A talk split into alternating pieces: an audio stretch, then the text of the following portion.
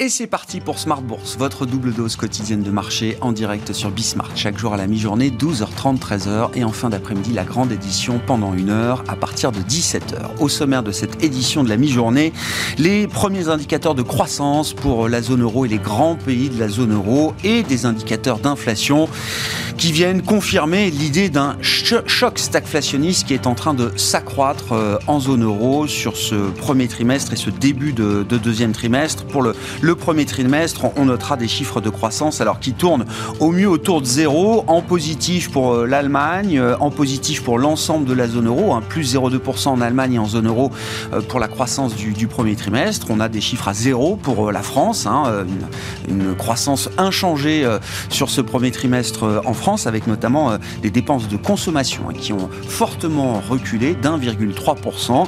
Et puis, on a des chiffres parfois négatifs, même, il faut le dire. Hein. L'Italie a vu une contraction de son PIB sur un rythme trimestriel de 0,2%. Et face à cela, des chiffres d'inflation, alors qui euh, surprennent encore parfois euh, à la hausse, même si le chiffre d'inflation globale en zone euro ressort en ligne avec les attentes et inchangé par rapport au, au rythme d'inflation du mois précédent, plus 7,5% sur un an pour l'inflation globale en zone euro. Hein, c'est le même chiffre que celui du mois de mars.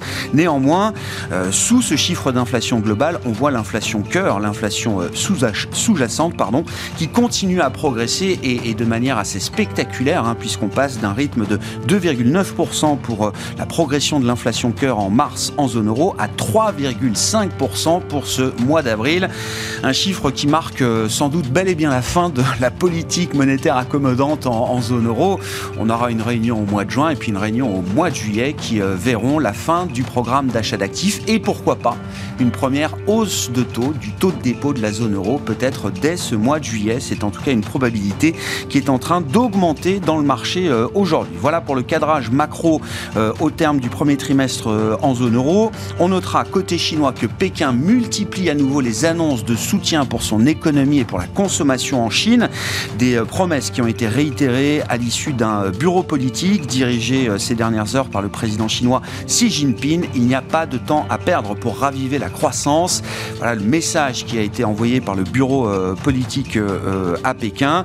Pékin qui confirme par ailleurs toujours sa stratégie zéro Covid sur le plan sanitaire. Et puis on notera peut-être des signaux politiques un peu plus favorables vis-à-vis des grandes valeurs technologiques chinoises avec la presse chinoise annonce un grand symposium courant mai qui réunira les officiels du gouvernement chinois et les dirigeants des grandes sociétés technologiques chinoises. On a vu d'ailleurs l'indice technologique de Hong Kong bondir de quasiment 10% ce matin. Et puis, euh, comme euh, chaque dernier vendredi du mois, le bilan du mois écoulé, un mois d'avril compliqué sur les marchés. C'est même un, premier tiers de l'année 2022 qui aura été très compliqué dans son ensemble. Bertrand Lamiel de Ports en Par Gestion et Jean-François Bay de Cantalis seront avec nous pendant cette demi-heure.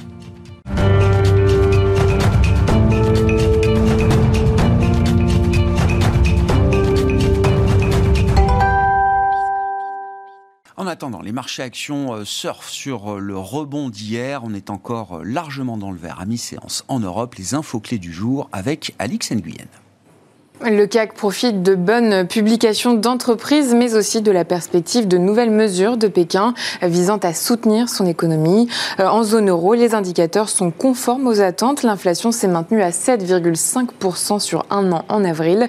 La croissance du PIB s'est quant à elle établie à 0,2% au premier trimestre. Hier, à New York, le S&P 500 et le Nasdaq ont signé leur plus forte progression en plus d'un mois, tirée entre autres par les meilleurs résultats que prévus de Meta. On remarque cependant que les contrats futurs sur indices américains repartent à la baisse sous l'effet de résultats pour le moins décevants d'Apple et Amazon. Le géant de l'e-commerce a publié des ventes en hausse de 7% sur un an à 116,4 milliards de dollars de revenus. Son bénéfice opérationnel, en revanche, a été divisé par deux. Il s'établit à 3,7 milliards en trois mois. Apple fait aussi face à des difficultés croissantes. Pour le premier trimestre, les ventes du Californien ont atteint 97,3 milliards de dollars en progression de 8,6% sur un an, soit un net ralentissement par rapport au taux de croissance enregistré l'année dernière. On retient par ailleurs que les prévisions euh, d'Apple sont moroses, des contraintes liées à la chaîne d'approvisionnement. Elles pourraient lui coûter entre 4 et 8 milliards de dollars. Sur le plan des valeurs à suivre à Paris, Saint-Gobain confirme s'attendre à une nouvelle progression de son résultat d'exploitation en 2022. Son titre est en hausse. Du vert aussi pour Safran sous l'effet d'objectifs annuels confirmés grâce à une activité en forte progression. Le groupe entend aussi engager des mesures pour compenser l'impact du conflit en Ukraine sur sa marge opérationnelle courante. Dans le même secteur, Airbus progresse à quelques jours de la publication de ses résultats. Rémi Cointreau est en hausse. Le groupe de spiritueux confirme ses objectifs, exercice au cours duquel son chiffre d'affaires s'est apprécié de 30%. Plastic Omnium monte. L'équipementier automobile annonce un projet d'acquisition de la société Varroc Lighting Systems pour une valeur d'entreprise de 600 millions d'euros. Valeo et Forestia progressent aussi. Et puis Seb recule. Le fabricant de petits électroménagers fait état d'un chiffre d'affaires d'1,9 milliard d'euros en croissance organique de 0,4%. Tendance, mon ami, c'est chaque jour, deux fois par jour même, les infos clés de marché avec Alix Nguyen à 12h30 et 17h dans Smart Bourse sur Bismart.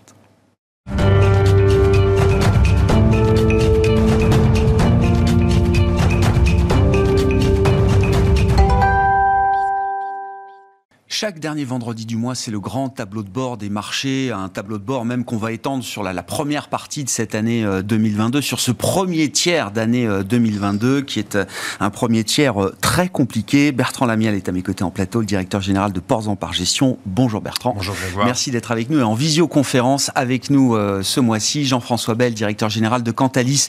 Bonjour et bienvenue Jean-François. Effectivement, on ne va pas se cantonner au mois d'avril, mais si on regarde ce premier tiers de l'année 2022, du point de vue des flux, hein, ce sont les données que vous nous apportez euh, chaque mois provenant de, Cantalis, on peut parler d'hémorragie, euh, Jean-François. Oui, effectivement, on a l'habitude ensemble de, commenter les chiffres tous les mois et de, prendre le pouls de l'industrie de la gestion en Europe. Euh, J'allais reprendre les mots de la reine d'Angleterre en 1992, Anus horribilis. Euh, on se dirige vers un millésime 2022 euh, assez noir pour l'industrie de la gestion en Europe. premier effet, on en parle souvent ensemble, c'est l'effet collecte. pour vous donner une idée, l'année dernière, en 2021, on avait une collecte de 450 milliards d'euros, donc les flux net très positif sur l'industrie et notamment sur les actions. On se souvient, euh, on se souvient des effets des banques centrales, des relances post-Covid, puis un effet de base aussi sur la, la croissance qui avait été très forte.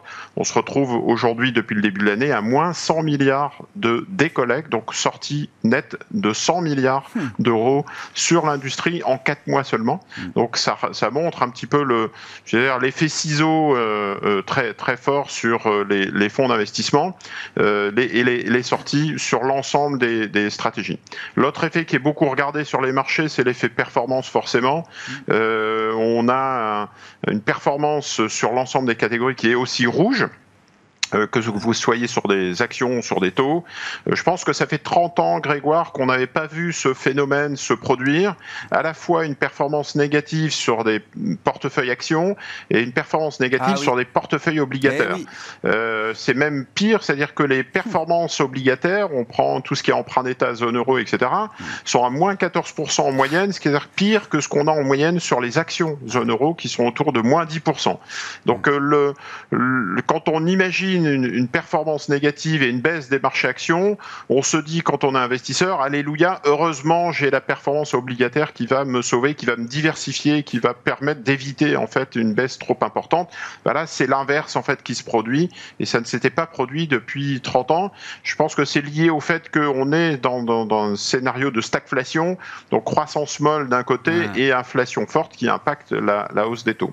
Je rajouterais dans, le paysage euh, les conditions techniques en Europe qui sont assez spécifiques et les conditions géopolitiques, c'est-à-dire que l'Europe est au cœur de la tourmente, je ne reviens pas sur la, guerre en Ukraine, et on a aussi des composantes techniques qui sont assez difficiles en Europe parce que, euh, euh, j'allais dire, aux États-Unis, la hausse des taux a eu lieu et on est sur le 10 ans autour de 2,83%. Vous avez aussi des actions américaines qui peuvent servir de, de marché refuge parfois et rebondir, et un dollar aussi qui s'apprécie. Et donc pour des investisseurs internationaux, mmh. des des, mains fortes, vous avez la possibilité de construire une allocation d'actifs et diversifier votre portefeuille sur les marchés américains.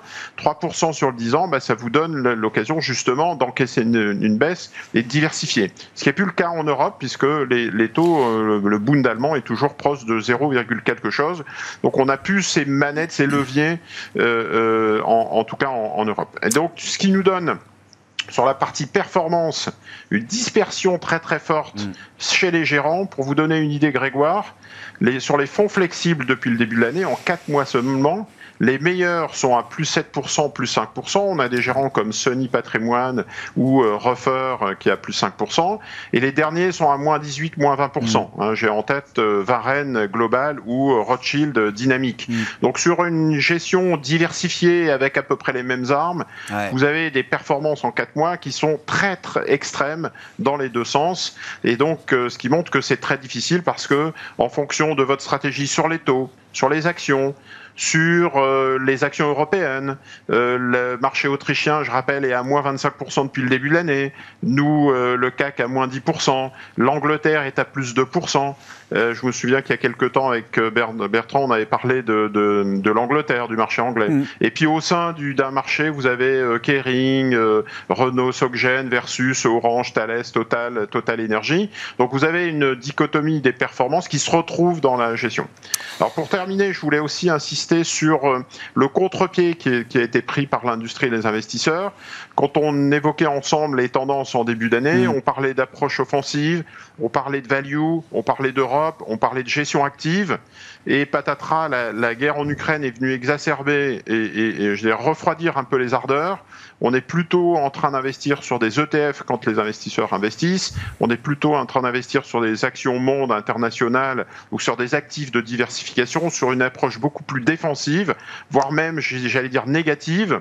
J'en veux pour preuve deux indicateurs sur des flux de collecte. Le premier, c'est que sur les décollectes en Action Europe, on retouche le sentiment du mois de mars 2020. Mars 2020, c'était la crise Covid. Donc on voit qu'en termes de sentiments et de flux négatifs, en Europe, on retouche des, points un peu difficiles, qui, douloureux. Le deuxième sentiment, c'est que, le deuxième élément, c'est que la plus grosse collecte se fait sur des fonds alternatifs ou sur des fonds gold, euh, sur des, stratégies, j'allais dire, de diversification.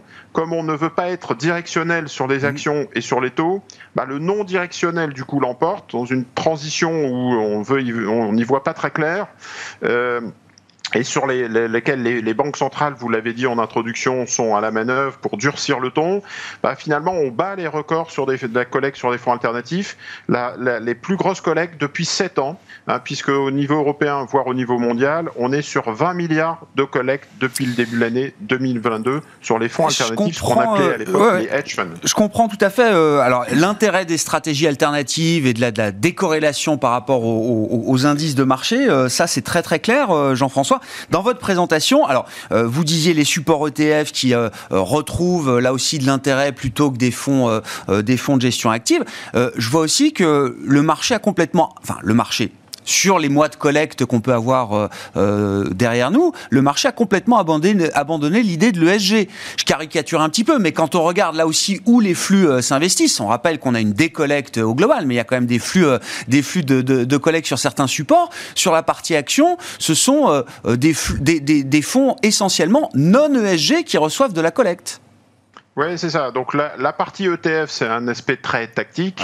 La partie stratégie et, et, et, tendance, classe d'actifs, effectivement, c'est plutôt du non-ESG. L'année dernière, c'était les deux tiers, 66% de collecte sur des fonds ISR et euh, la, les, les, ETF captaient 40%. Aujourd'hui, les ETF captent 100% et l'ESR euh, capte zéro. Donc c'est tout sur le non-ESG. et donc ça a été, euh, bah, c'est le pétrole.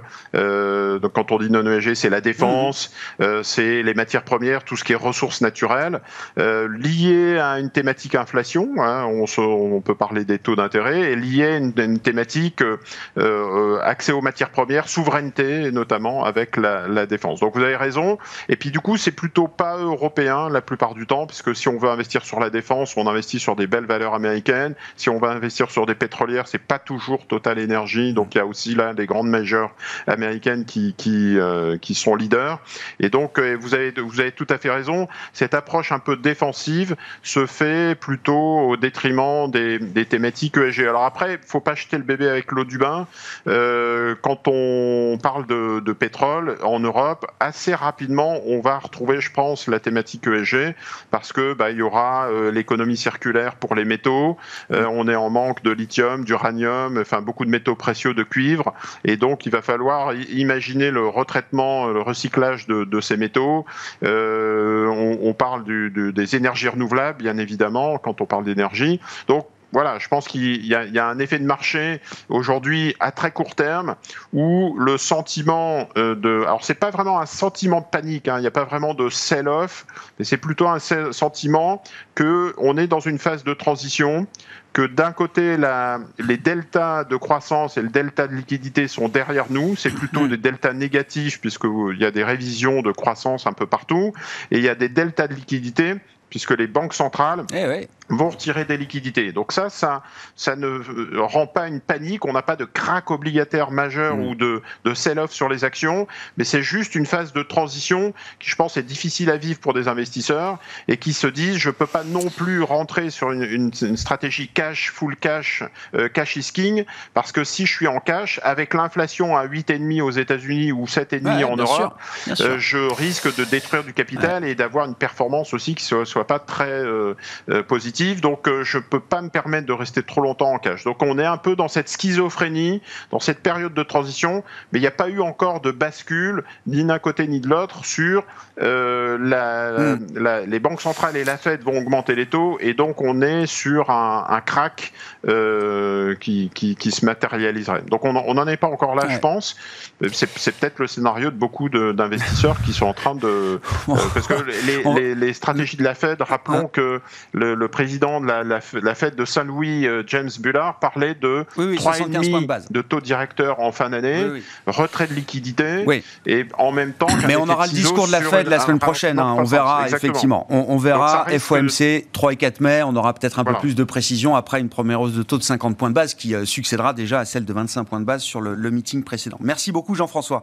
Jean-François B avec nous en visioconférence, le directeur général de Cantalis.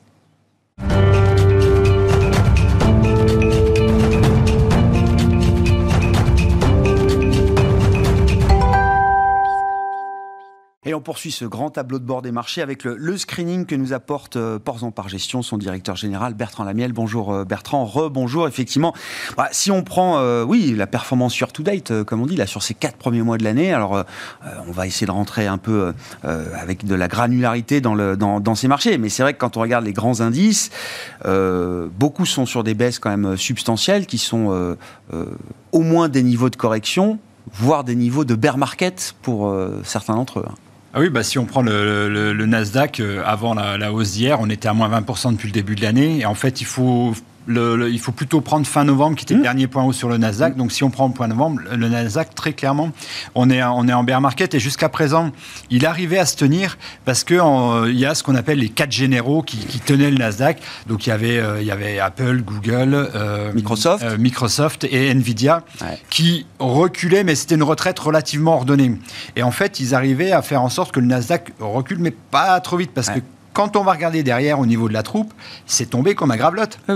Euh, les stars des années 2020 et 2021 dont on avait pu parler et qui avaient fait partie de nos sélections, de nos portefeuilles, les DocuSign, les Peloton, euh, les, euh, voilà, les, Netflix, eux ont tout effacé. Hmm. C'est-à-dire c'est jusqu'à moins 70% de baisse depuis novembre.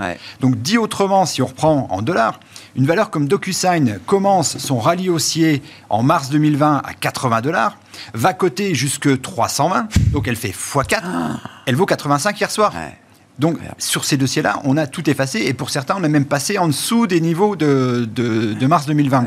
Oui, ce qui n'est pas, ce qui est pas le meilleur signal, parce que ces valeurs-là sont toutes ces valeurs qui ont commencé les premières à corriger, à être fortement attaquées déjà sur la fin, fin d'année 2021.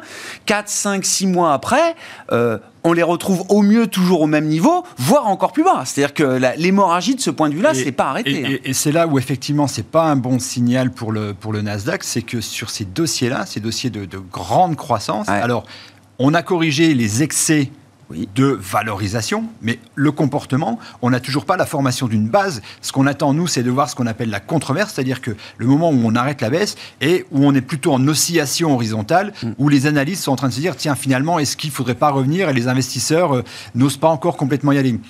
Pour l'instant, on n'y est pas. Et ce qu'on voit apparaître sur, euh, sur le Nasdaq, c'est la vieille économie c'est Costco qui doit être la huitième ou la neuvième capitalisation du, euh, du Nasdaq. Donc là, c'est de, la, même plus que c'est de la distribution discount. Dollar Tree, pareil, c'est la distribution discount. C'est eux qui sont en performance positive. Vu, il y a du Coca, du Pepsi, euh, Pepsi Colgate, tous ces titres-là dont on parle jamais. Heinz, le ketchup. Heinz, voilà. c'est pareil. c'est ça, ça, qui est en train de marcher. Donc en fait, il faut complètement changer de grille de lecture. Et c'est ces dossiers-là qui marchent.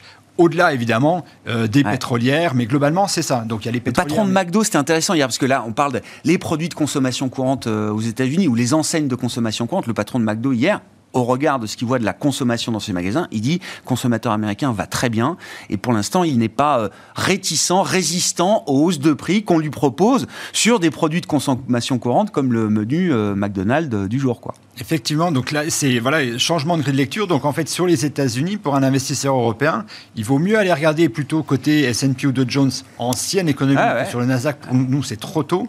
Et puis, il y a toujours de l'intérêt à y aller parce que quand même, on a le change qui était un, vent puissant arrière euh, qui nous a fait gagner 6% depuis le début de l'année. Et là, sur le change, il faut regarder, on est en train d'attaquer les 1,04.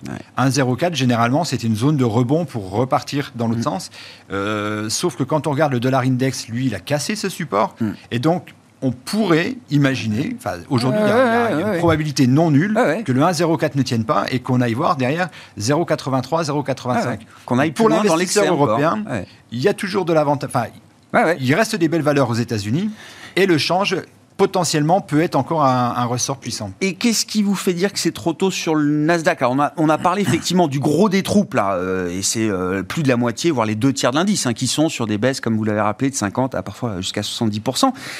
Euh, quand on regarde le groupe des généraux, là, comme vous dites, Bertrand, alors c'est vrai, ceux qui ont suivi hier soir, les réactions de marché sont pas très enthousiasmantes quand ah bah, y en a deux qui ont été touchés. sur les quatre, sur les quatre que je citais, là, il y en a deux hier soir qui sont touchés. Donc il en reste plus que deux. Et donc comme c'est quand même, euh, voilà, à, à, E4, ceux que je citais, ils doivent faire 40% de l'indice. Donc euh, c'est eux qui arrivaient à faire en sorte qu'on ne soit que, entre guillemets, à moins 12. Mm. Parce que la réalité, c'est plutôt du moins 20, moins 30, hein, si on regarde le reste. Donc euh, là, ça va probablement céder. Alors après, il faut faire attention. On est donc sur le Nasdaq dans un bear market les rallyes de bear market sont extrêmement puissants. Mm, mm. Il ne faut pas se leurrer. On peut avoir des retours relativement forts sur certaines valeurs, des valeurs qui gagneraient 20 ou 30 pour autant, ça ne serait, à notre sens, dans un premier temps, qu'une normalisation. Ah en fait, on préférerait voir des dossiers, en gros, qui arrêtent de baisser et qui font plutôt euh, des oscillations, comme une oscillation à l'horizontale. Là, ce serait un bon signal. Le fait de regagner 20%, voire 30% pour certaines, pour nous, voilà, ce serait une normalisation dans une tendance baissière. Facebook, je sais pas, Facebook a pris ouais, 17% hier après ses, résultats. Euh, on l'a analysé hier soir en plateau. Euh, la conclusion, c'est que c'est avant tout du short covering. C'est du short covering. Plus qu'un nouvel enthousiasme fondamental, délirant pour Facebook qui a divisé par deux, hein, euh, là aussi. Et, on voit que les flux se dirigent plutôt vers, vers l'ancienne économie, avec, donc je citais le paradoxe des, des, PE d'un Pepsi mm. qui, est, plus élevé que celui de, de, de Google. Et puis aussi, on voit que des dossiers qui auraient dû être attaqués hein, euh, parce que très endettés euh, comme l'immobilier ou comme les services aux collectivités, les utilities, eux se comportent très très bien. Et en fait aujourd'hui dans le marché américain, ce qui marche, bah, c'est le pétrole évidemment, mm. la consommation euh, courante plutôt, plutôt discount, et puis l'immobilier et les utilities. On a un peu le, même sujet en, en Europe. Alors l'immobilier c'est plutôt de la logistique. Là, ça fait écho au problème de, de chaîne de, bah, de chaîne logistique. Oui, bien sûr, ouais. e-commerce, hein, c'est ça, hein, pour dire les choses. et puis, euh, dans, dans les utilities, ce qu'on a vu et qu'on avait déjà cité en février, ça se confirme. Alors, c'est pas une explosion, mais ça va mieux. Et on a eu cette base justement sur les énergies alternatives. Les dossiers d'énergie alternative, pareil, qui avait eu un parcours exceptionnel. Euh, Solaria, que j'avais cité, était parti de 8 avec côté 32. Donc, pareil, là, on est sur un x4, était redescendu à 12. Là, on est sur un niveau de 20, il y a une base qui est formée, quelque chose qui est en train de se poser, et on le voit sur toutes les valeurs à peu près ont à peu près le même comportement en Europe sur les énergies alternatives. C'est la même chose aux États-Unis. Donc là, il y a quelque chose qui est en train de se former et on comprend bien que dans une logique de matières premières énergétiques extrêmement chères, il va y avoir des plans d'investissement et euh, les fonds s'y intéressent. On a vu par exemple KKR qui a Bah, fini enfin par euh, lancer Bah oui. son OPA sur, euh, Bah sur oui. Albioma. Bah oui. Donc euh, avec des niveaux de primes assez intéressants. Donc on voit bien que là, il y, a il y a de l'argent. Et là, pour le coup, les fonds de private equity, ils ont de l'argent. Et là, s'ils vont toucher des thématiques vertes, euh, ça marche bien pour eux. Quoi. Oui, oui. Oui, on peut avoir des regrets d'ailleurs de voir Albioma euh, sortir de, de- de- des marchés euh, cotés, mais effectivement, euh, KKR, c'est pas des. Je pense que quand ils quand ils proposent un prix, ils s'assurent que ce soit pour eux aussi, avant tout, un, un bon prix par rapport au rendement et au, au- au taux de rendement qu'ils espèrent pour cet in- investissement. Ils ont payé une prime de 50% par rapport, euh, bah, Oui, par oui. rapport au cours d'avant le début de la spéculation. Oui, tout à fait. Ce qui est quand même pas rien. euh. Non, mais clairement, qui illustre bien qu'il y, a- qu'il y a un besoin et que donc il faut, euh, il faut avoir un œil sur cette thématique. Enfin, il faut même avoir un pied dans cette thématique. Alors attention, pour la plupart, c'est des dossiers qui sont encore en renta- enfin, limite à l'équilibre, qui Ouais, ont ouais, beaucoup ouais. investi. Donc voilà, il faut, faut quand même faire gaffe au niveau des, au niveau des fondamentaux. S'il y a une mauvaise nouvelle, on peut le payer très cher. Mais pour autant, on voit bien que là, il y a, il y a un mouvement euh, qu'il ne faut pas ignorer. Et euh, dans un autre secteur, on commence à voir ce mouvement donc qu'on a vu en février sur les énergies renouvelables. Il commence à prendre corps en ce moment. C'est tout ce qui est, on va dire, tourisme, euh, tout Ouais. ce qui est les valeurs de, de tickets, de concerts ou autres. Voilà, commence à former une base, commence à repartir. On le voit sur certaines valeurs hôtelières. Euh, donc là, on sent bien que la logique qui est probablement alimentée aussi par le discours d'un ADP qui dit ça va mieux. Euh, et là, il y a du sens parce que pour le coup, c'est des dossiers qui souvent ont des chiffres d'affaires qui n'ont pas encore rejoint le niveau de 2019, donc qui sont capables sur deux ou trois ans d'avoir une vraie croissance Un effet en termes de rattrapage, chiffre ouais, ouais, d'affaires. bien sûr. Certes, c'est du rattrapage, mais Ouais, visuellement, d'une année sur l'autre, c'est de la croissance et ça, ça va plaire au marché. Des niveaux de valorisation qui ne sont pas forcément élevés. Et puis, voilà, euh, probablement des bonnes nouvelles euh, qui, euh, qui vont venir. Donc là, pareil, c'est quelque chose qu'on est en train de surveiller de près parce que dans cet environnement où globalement euh, il y a du rouge partout, Mm. euh, voilà, il faut vraiment aller chercher les endroits où ça arrête de se dégrader Ah ouais. et commencer à poser des pions là-dessus. Ouais. mais c'était intéressant parce que alors, euh, le, le jour où Netflix perd 30-35% sur sa publication, donc euh, se retrouve là au plus bas, même d'avant 2020, hein, c'est des plus bas de fin 2018, je crois même pour euh, Netflix. Ce, ce même jour, le titre Marriott, emblématique euh, là du secteur Oui. américain, mais était au plus haut historique. Euh, on, on voit vraiment effectivement, euh, alors c'est le, le cas à l'envers, hein, c'est-à-dire qu'il y avait la reprise en cas avec euh, toutes les valeurs Exactement. Covid euh, Oui, à l'époque. c'est la revanche et, de et là, 2020. c'est ouais, ça. Mais on est encore dans cette idée du reopening. Ça, c'est quelque chose qui C'est est, en de se- encore un thème qui est passer, intéressant. euh, ouais. à côté des thématiques plus défensives. Ah ouais. On n'a pas cité, mais la santé, ça se comporte plutôt plus bien haut, sur hein. les grands labos. Ouais. Voilà, une Sartorius, une, une Eurofins, bon, bah, c'est très compliqué en Ouais. ce moment. Par contre, sur les grands labos, ça se comporte plutôt pas mal.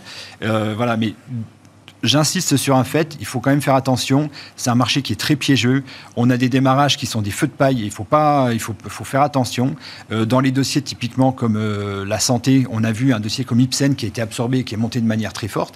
Quand les résultats sont sortis, on Ouais. s'est rendu compte qu'il y avait des déconvenus et là ça chute tout aussi fort. Donc il faut quand même, enfin, le simple fait que ça remonte, euh, c'est pas, euh, pas un totem d'immunité. Il faut pas acheter tout de suite.